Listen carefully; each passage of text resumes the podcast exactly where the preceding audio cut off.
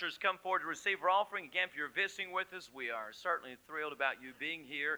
And on the inside, you'll find a little guest card. If you'll take that and just fill it out, drop in offering plate a moment. Appreciate it. We want to get to know you, and we want you to get to know us. And we'd like to send you some information, get some information to you about the church. But we're glad that you're visiting with us. Good to have Mickey and Cookie Johnson with us. Mickey, would you stand? They've served the Lord for years, missionaries. Let's welcome them to the services. Good to have you tonight. And others that are visiting with us. Just let me remind you of a couple things real quickly. If you have not registered or at least got your name to us, uh, that you want to be a part of the family uh, retreat that's coming up Friday night, Saturday, and then next Sunday. Of course, Sunday is for everybody, but Friday night and Saturday. And all we need to know, if you have not let us know some way today that you are planning on being there. Let us do so tonight. Take your bulletin and uh, tear out the little card there we use to get information from you. Put that in the offering plate, or just uh, write on a piece of paper. You don't have a bulletin. Uh, uh, write on cigarette pack. We just need to get the information from you. Just put your name there. Put family.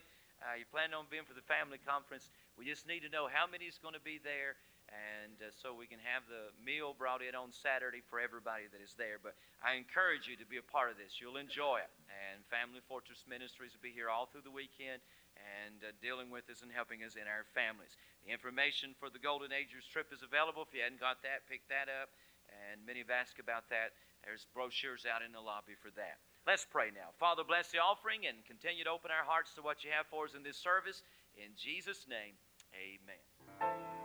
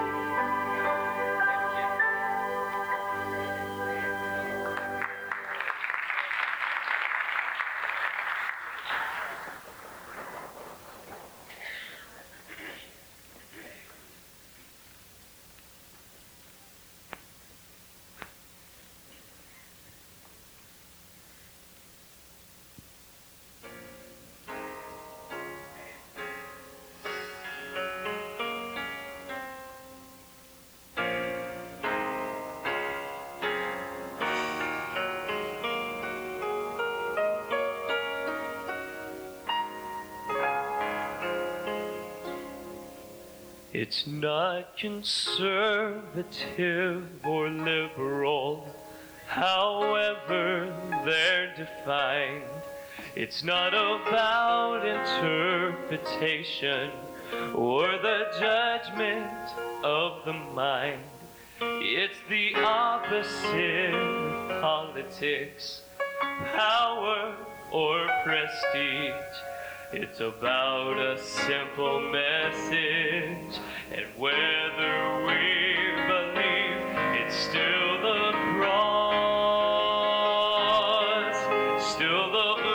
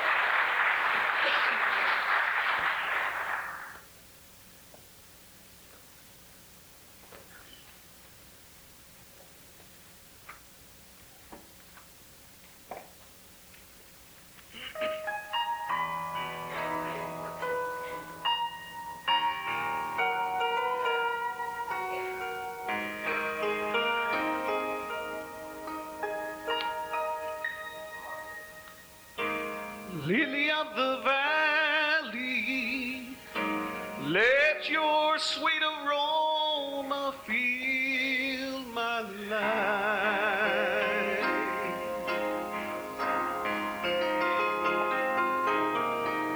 Rose of Sharon, show me how to grow in beauty in God's sight.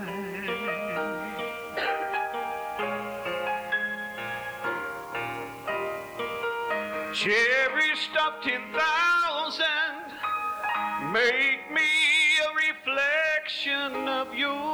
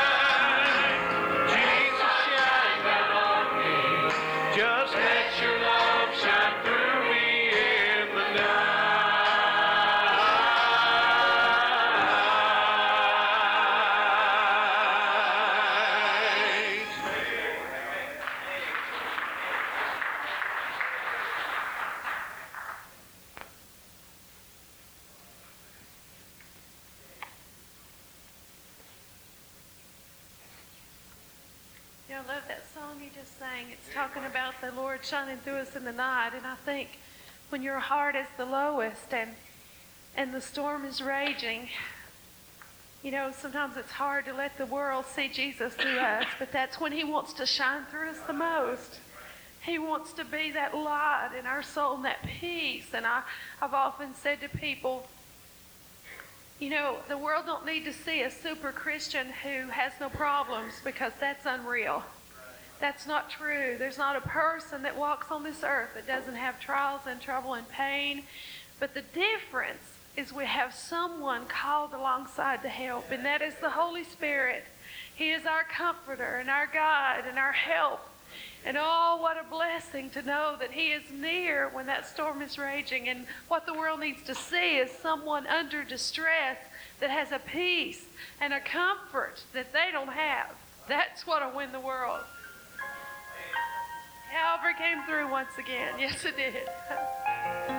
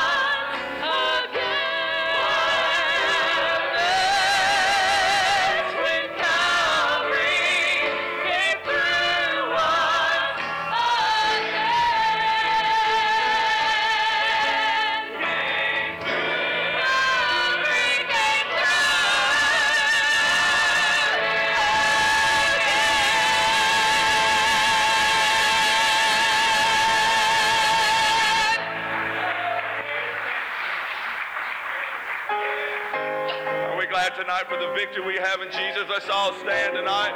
As the choir's coming down, folks, we have a reason to be happy tonight because we have victory. Let's get out, shake hands. Don't just stand there. Get out, run up the balcony, run over the side wing, everywhere. Shake hands. Victory in Jesus.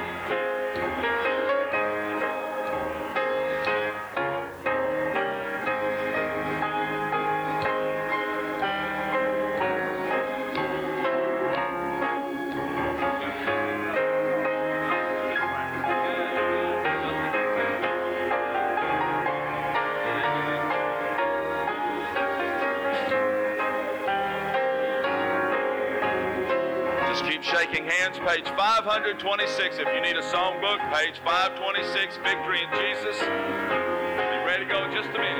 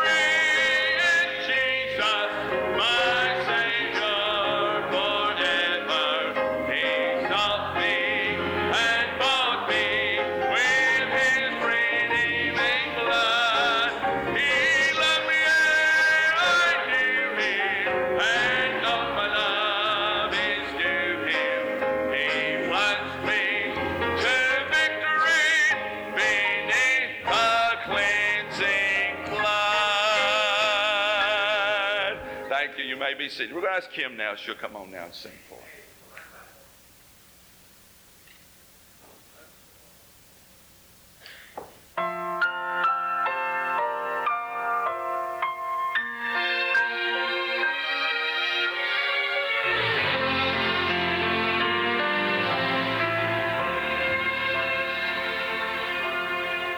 His love reached from the heavens to the far ends of give you life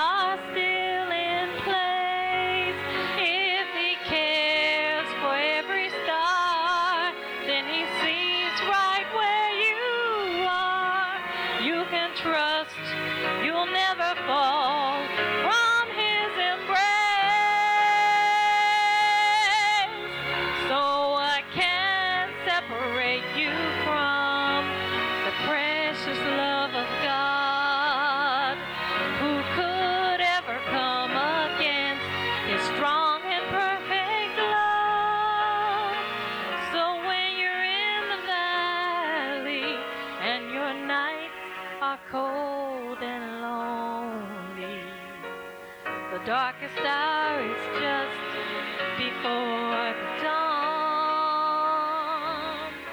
Remember, nothing can separate you, neither pain or sorrow, not today and not tomorrow, nothing past or nothing present, nothing future, nothing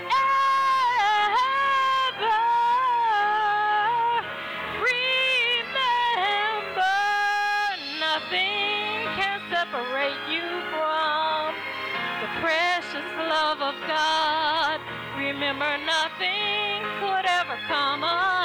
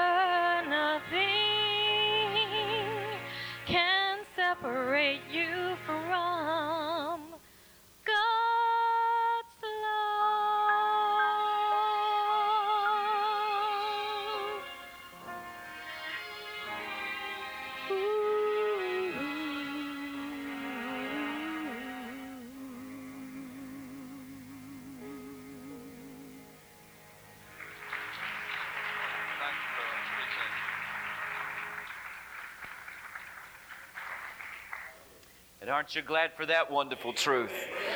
Let's take God's Word, turn to Joshua chapter 9, the book of Joshua chapter 9.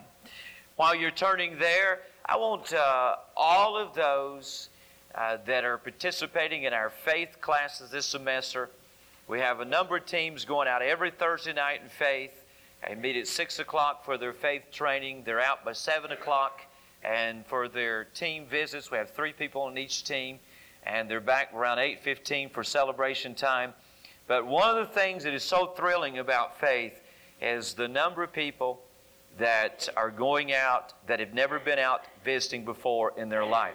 And I want everyone, Thursday night that went out, it was your first time to go on visitation. Would you stand, please? If you're in their faith teams, Thursday night was your first time to go out on visitation. There were a number of you. There may be some here, not here tonight. But would you stand? Let's give these a good hand. I thank the Lord for you. What a blessing. I praise the Lord for all the ones going out. Where's Emily? Kevin? Emily, where are you two at? Where are you at? In the back. Tell you what Emily said. Kevin had to go out of town, so Emily's on my faith team this time, so Aaron went with us.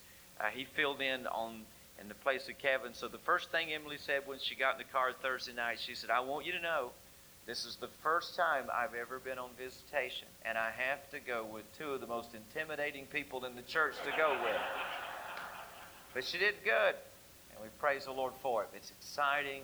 Thursday night was such a blessing when we came back for our celebration time, and I thank the Lord for all of those that are going through faith. A journey of faith, a life changing experience is a wonderful, wonderful thing. Let me encourage you now to be thinking about and praying about your giving over the next several months. As most of you know, we're beginning a new uh, project this uh, here in just a few weeks. As soon as the architects get everything drawn, the drawings up, get all the permits and everything, which involves tying our buildings together as well as all new preschool and totally renovating one whole building just for preschool and uh, it's going to be one of our bigger projects. But I want you to be praying about now over the next several weeks and the next several months about giving special to the Lord into this particular project. I began this morning myself personally giving something every week uh, to go into the building fund. I hope many of you will think about doing that and pray about coming up in May as our special time of giving, our chest of Joash. It's always a very, very unique day around here and one which we've been amazed at how God and what He's done through the years. But it's going to be exciting. All the things, it changes. So much around here be changed. A totally different way flow, where traffic will flow and people will flow and different things. It's really going to be an exciting thing, but I want you to be praying about it. Let's stand. Joshua chapter 9. Let's honor the public reading of this Word by standing. I want to speak to tonight as we move our way through Joshua on don't fall for old clothes and moldy bread.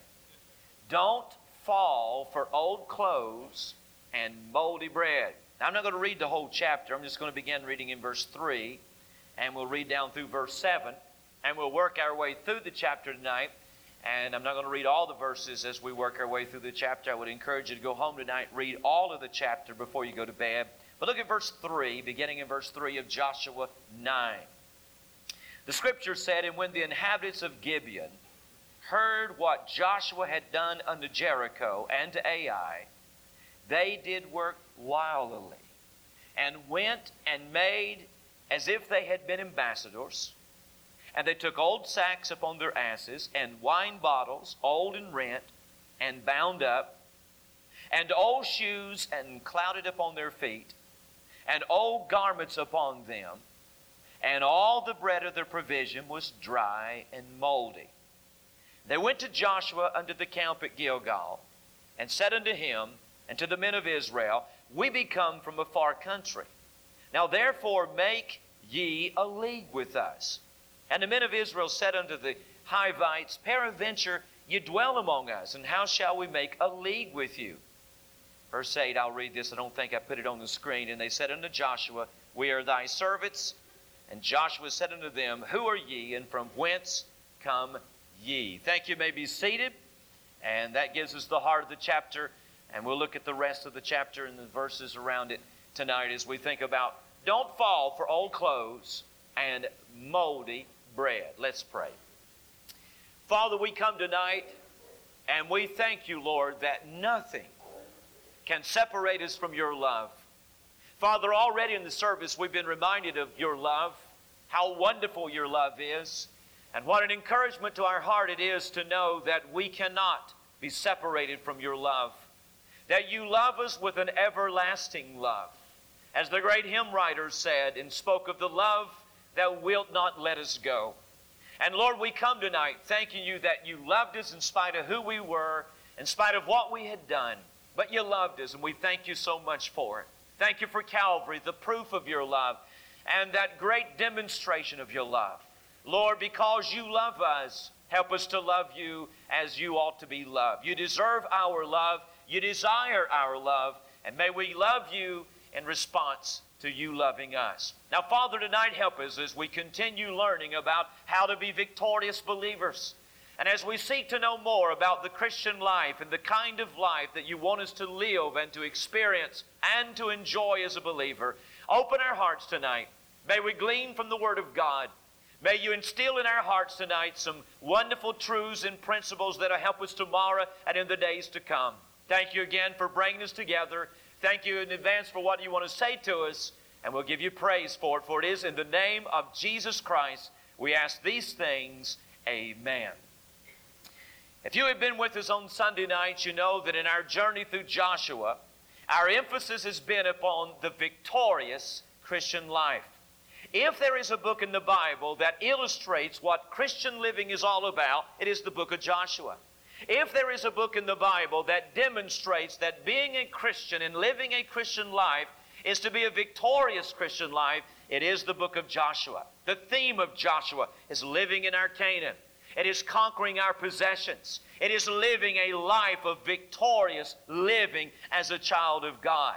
The book of Joshua gives a picture of victorious living. The book of Joshua gives us a pattern for victorious living. And the book of Joshua gives us the process of living in victory.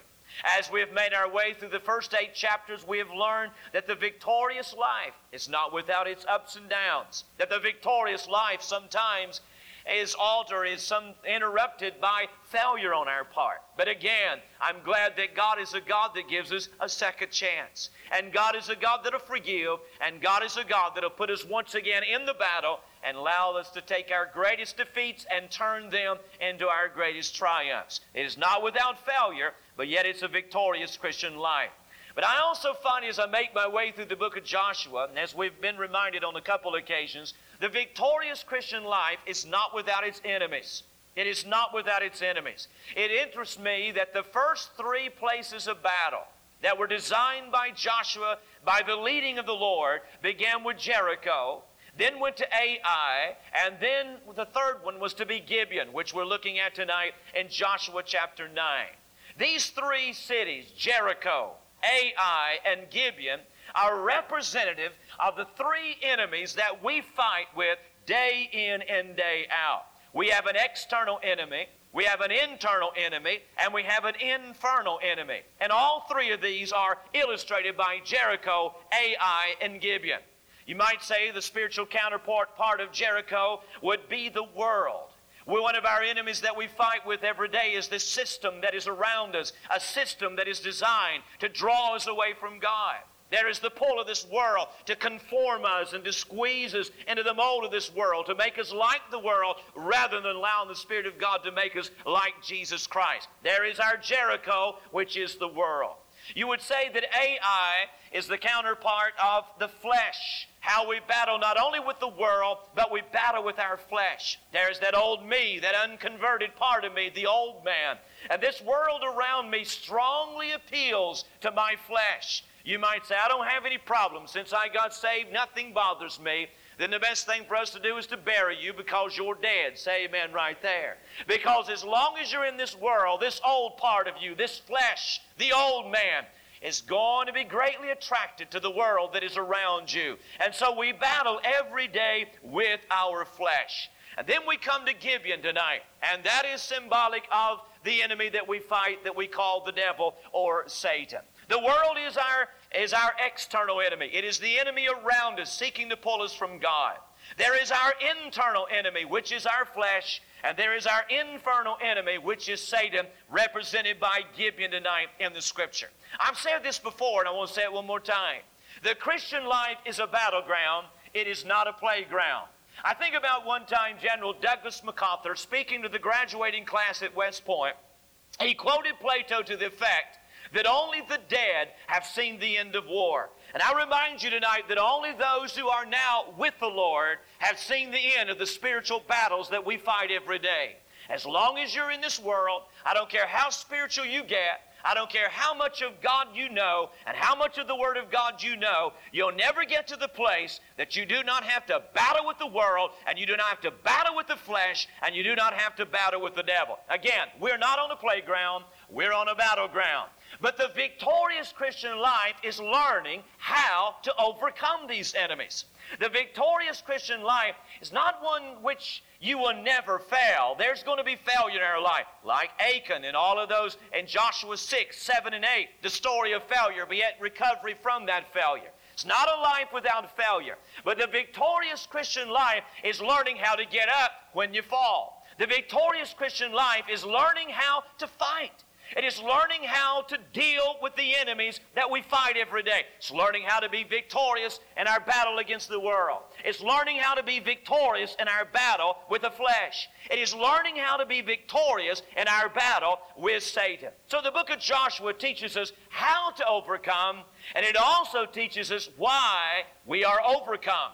It tells us how we can be victorious but it also gives us reasons why we become victims rather than victors. Joshua chapter 9, Joshua chapter 9 is one of those chapters that teaches us why we often become a victim rather than a victor. Look at the chapter tonight, and let's look at this story that surrounds the Gibeonites, symbolic of our enemy Satan. And let's learn how Israel, from their mistakes, learn from their mistakes and their actions, understanding that we have this enemy. Three things that comes to my mind as I read and think about Joshua chapter 9. The first one is this. When I read Joshua 9 and see the account of Joshua 9, I am mindful how we're to be watchful of the enemy. How we're to be watchful of the enemy. Look in verse 1, chapter 9. The Bible sets the background, and it came to pass when all the kings which were on this side Jordan, in the hills, in the valleys, but you find him here, these on the south. He talked about the Lebanon, the Hittite, the Amorite, the Canaanite, the Perizzite, the Hivite, and the Jebusite. Verse 1 said they heard thereof. Verse 2 said that they gathered themselves together. They formed an alliance to fight with Joshua and with Israel with one accord.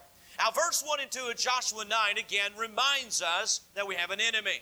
And it reminds us how this enemy marshals all of its energies and forces together. They all their enemies will form an alliance to overcome us and to defeat us. You have the presence of an enemy. And you have this enemy in his desires and his plans to overcome Israel. It reminds us that we must be watchful. That there is an enemy and we must be watchful this enemy. Why? Let me just point out two things. For one thing, may I say that Satan fears a victorious believer.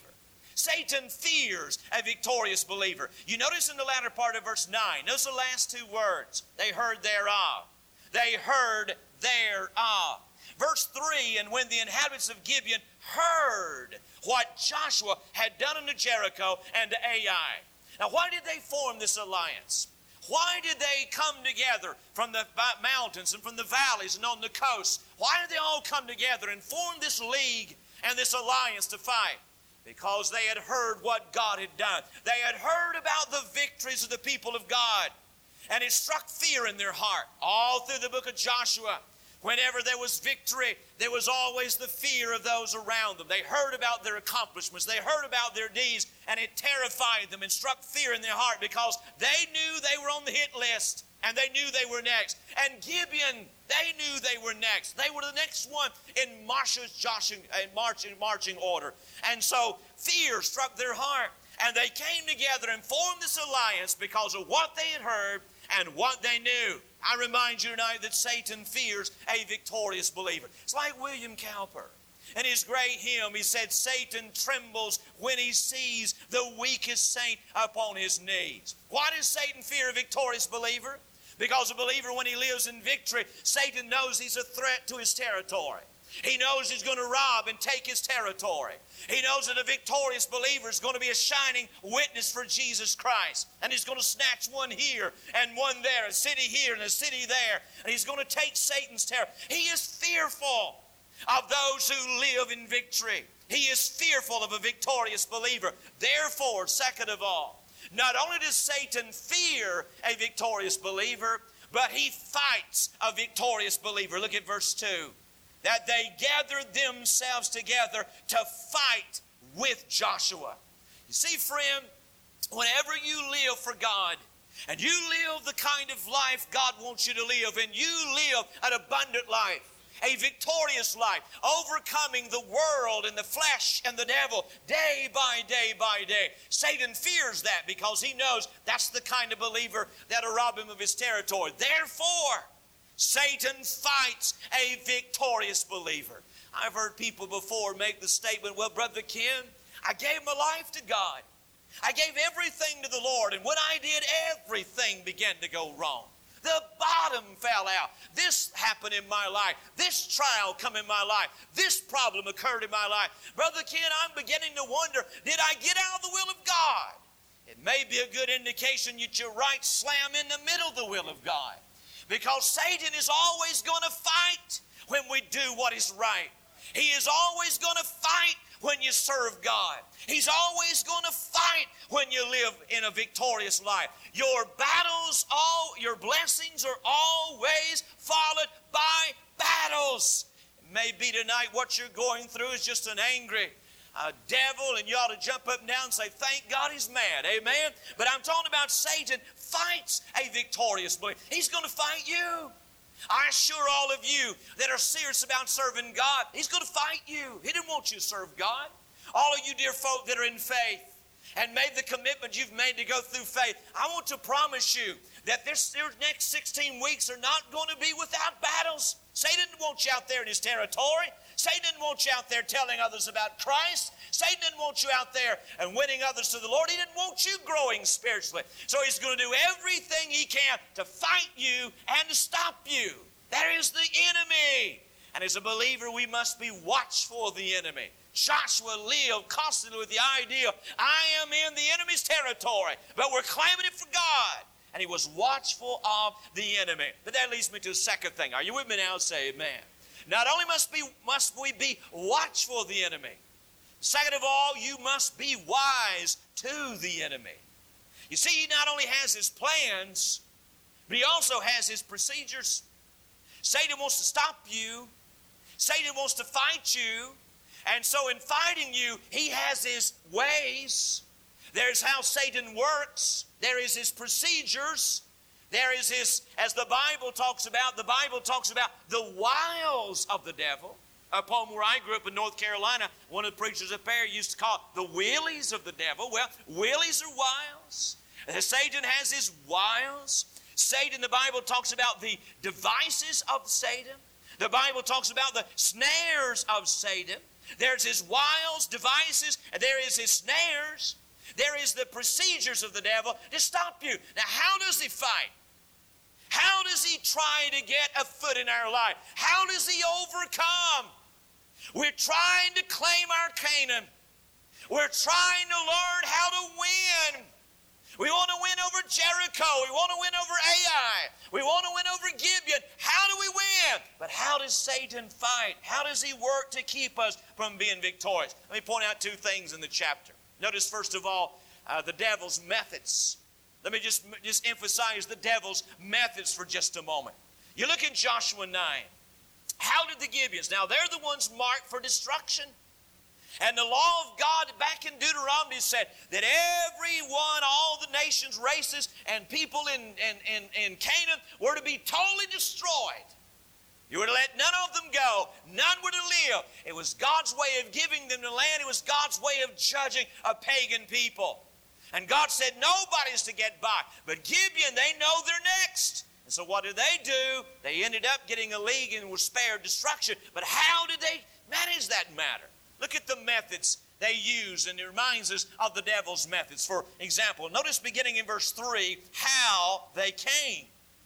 The Bible said, when the inhabitants of Gibeon heard what Joshua had done unto Jericho and to Ai, they did work wildly, which simply means sneaky, craftily.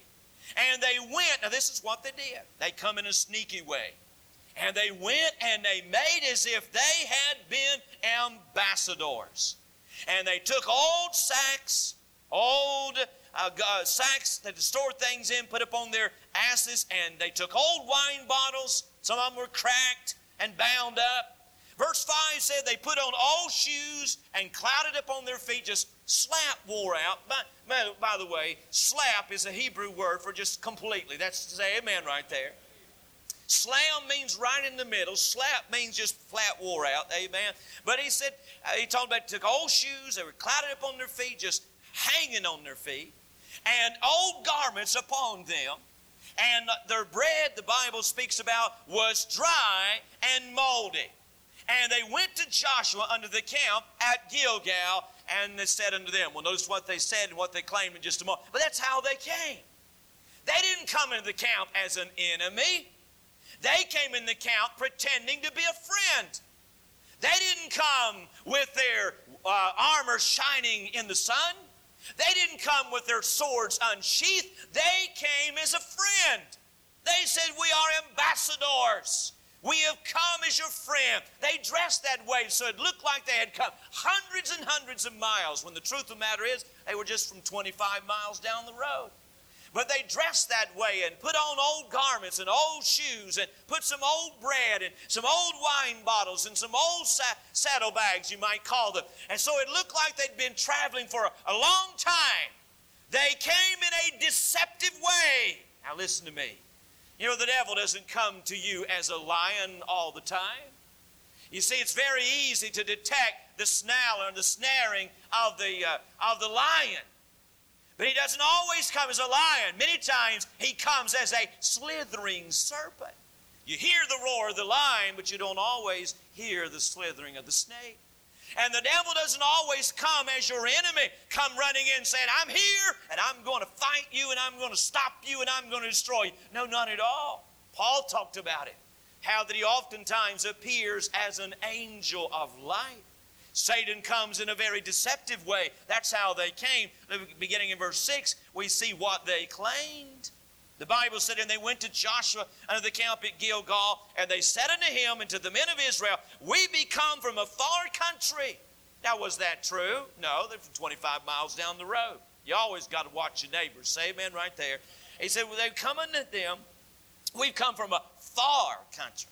Lying now, therefore, make ye a league with us. We come a long way off. We've traveled miles and weeks and weeks and weeks.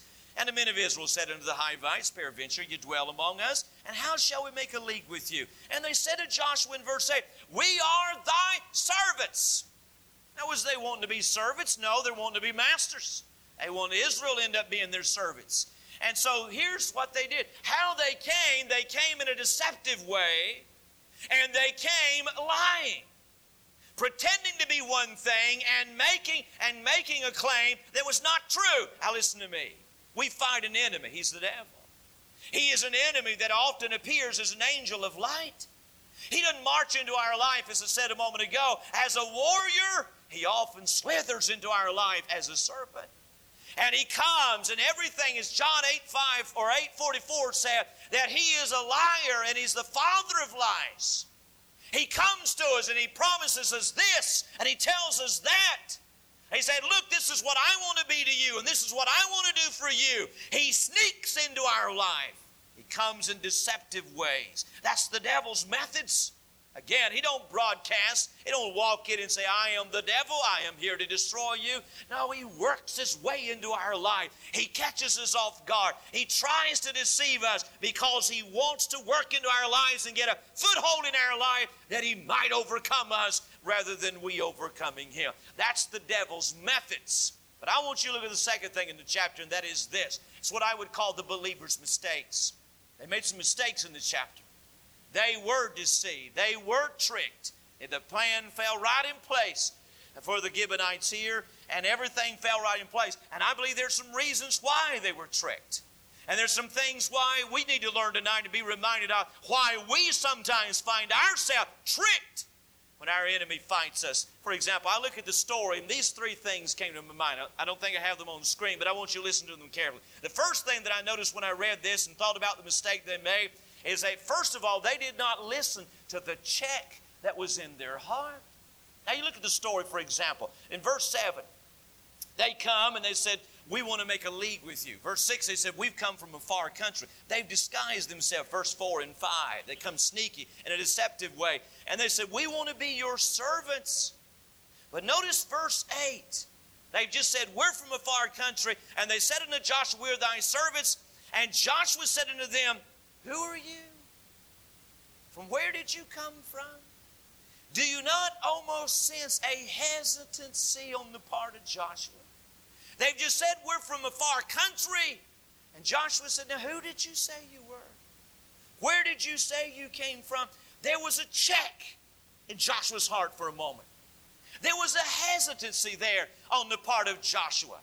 He, they just told him who they were, what they were from, lying the whole time, and Josh was not quite sure about it. You might say there was a check in his heart.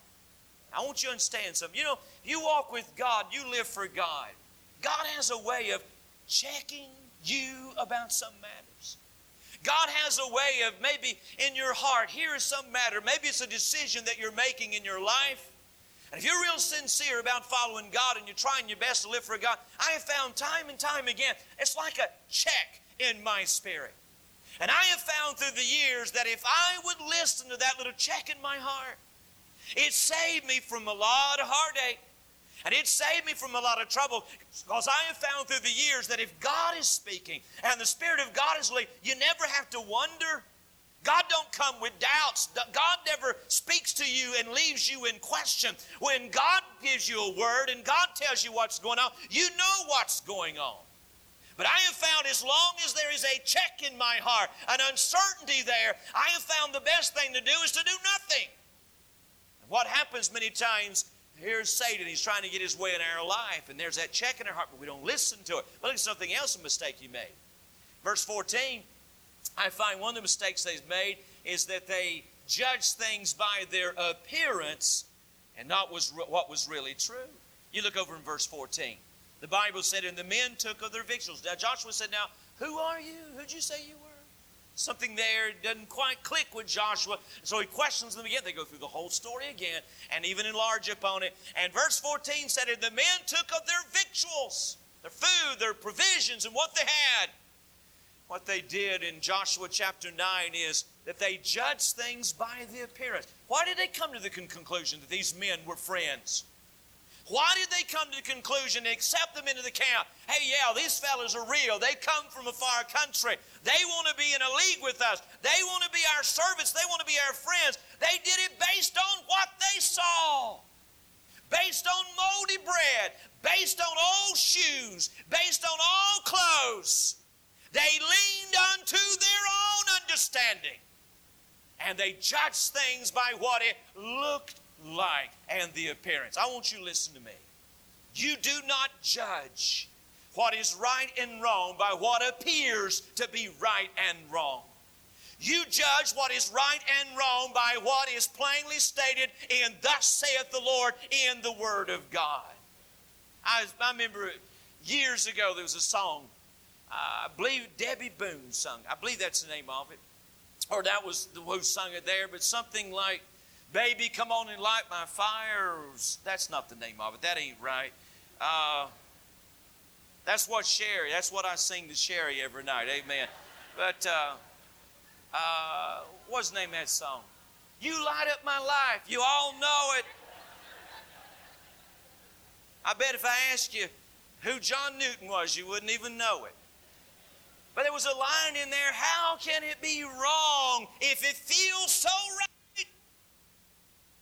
Just because it feels right don't make it right. Just because it looks good, it don't make it good. Devil knows how to get into your life. He knows how to fight it. He's not going to come in with a sword swinging right and left. He's going to come in as an angel of light and work his way in and make you think this is real, this is legitimate. You do not judge by the appearance whether it works out or whatever. Jonah got in trouble because everything fell in place. He ran from God. And he went down to Tarshish to get a ship, and lo and behold, there was a vacancy open in the ship. And one fare, and he got that fare and took off. And Josh, I'm sure Jonah thought to himself, boy, this is working out just right. But was it right? No, you don't judge things by how good things go or how they look. You judge it by God's Word. That is the final authority in your life. That's how you determine what is the will of God. That's how you determine what is right in your life by this blessed old book. I've said it before, I'll say it again. This is not a museum of peace to admire, it's a book to live by. And you judge not by the appearance as they did, but you judge by what is right. Look at verse 14. I'll tell you another reason they made, another mistake they made and why they failed. They didn't take it to God in prayer. Verse 14. They ask not counsel at the mouth of the Lord. You ought to underscore that in your Bible. You know why they made a mistake? Here is an enemy they have been commanded by God to destroy. But they ended up having to save them. Because, for one thing, they judged everything by the appearance. They didn't listen to the check in their heart. And furthermore, they didn't pray about the matter. They didn't go to God and say, God, is this right? Here's people we don't even know all. They just walked in camp one day. And they look like they're legitimate. They look like they've come from a long way. But God, we need to know what you want us to do. We need to know what is right. You're the one that gives us direction. You're the one we need to listen to. Not our flesh, not the world around us, not these strangers that just rode in today. God, we need to hear from you. We need to listen to you.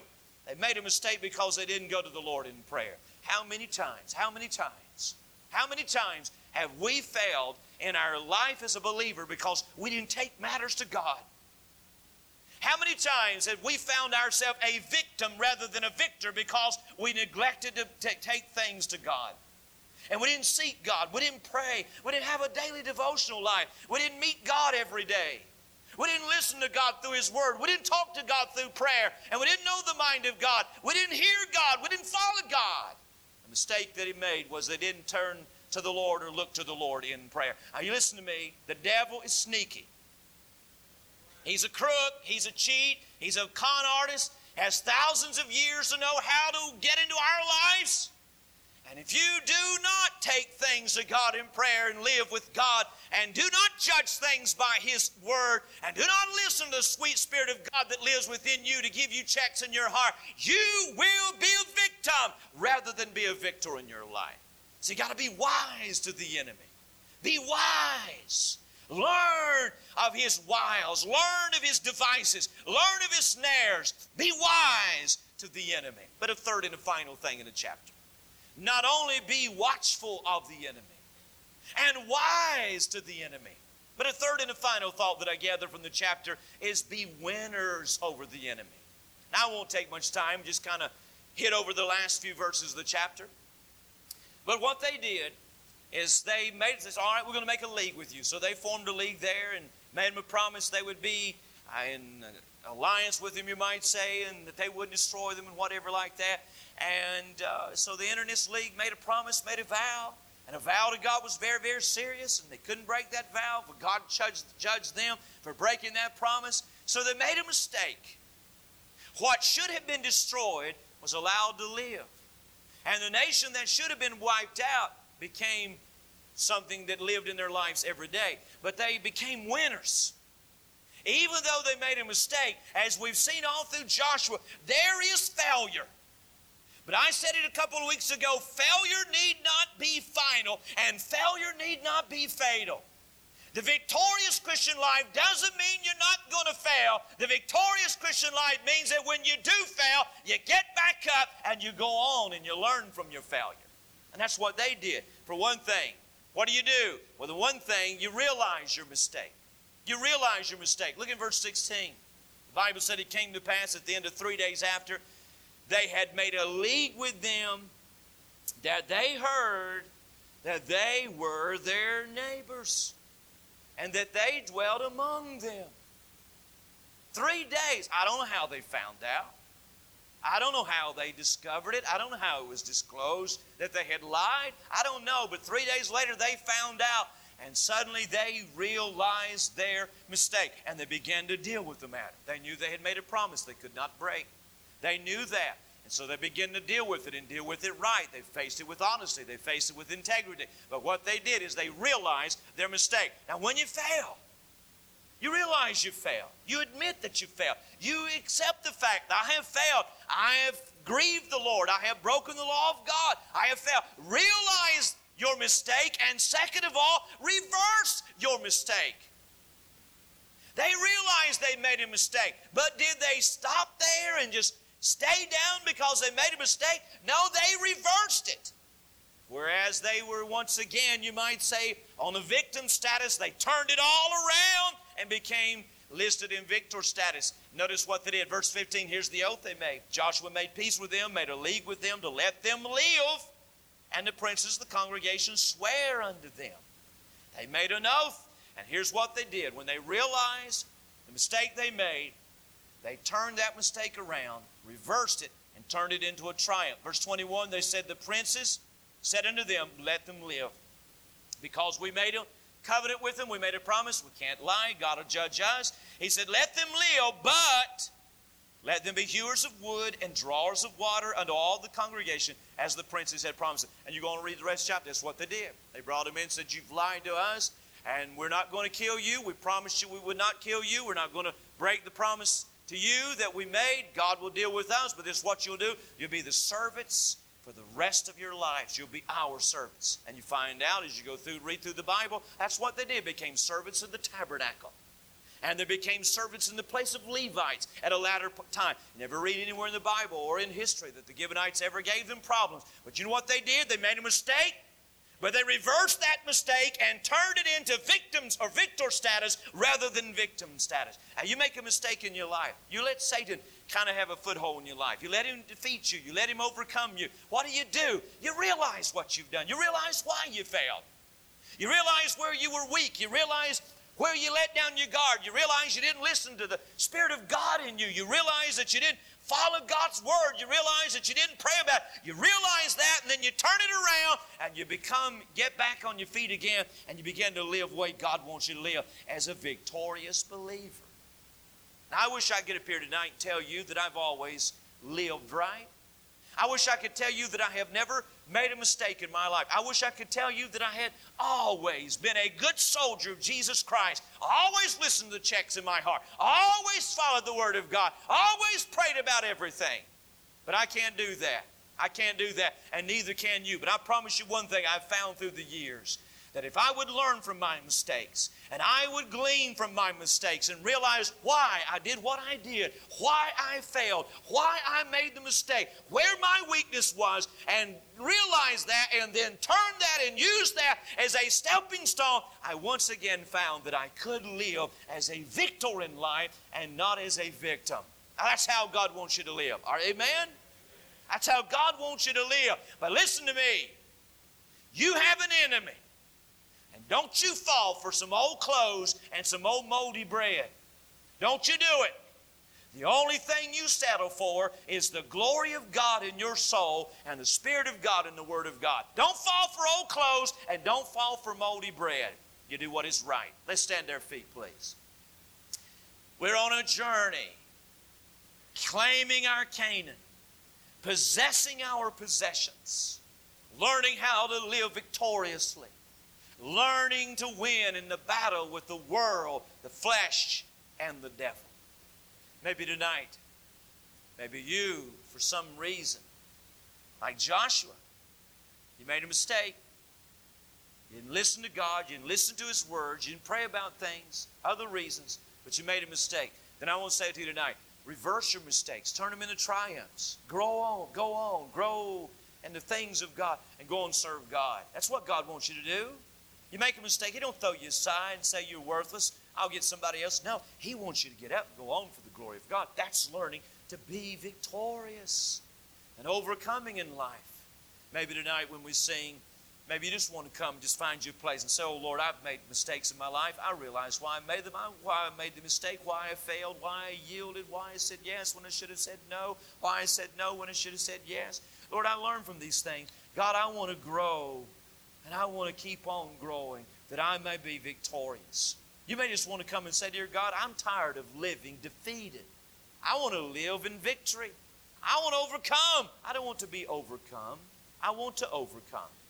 I want to live what God wants me to live. Father, in Jesus' name, may we as believers tonight, your children, may we ever be watchful of our enemy. May we ever be wise to our enemy. And Lord, as you have so planned for our life, may we be winners over the enemy.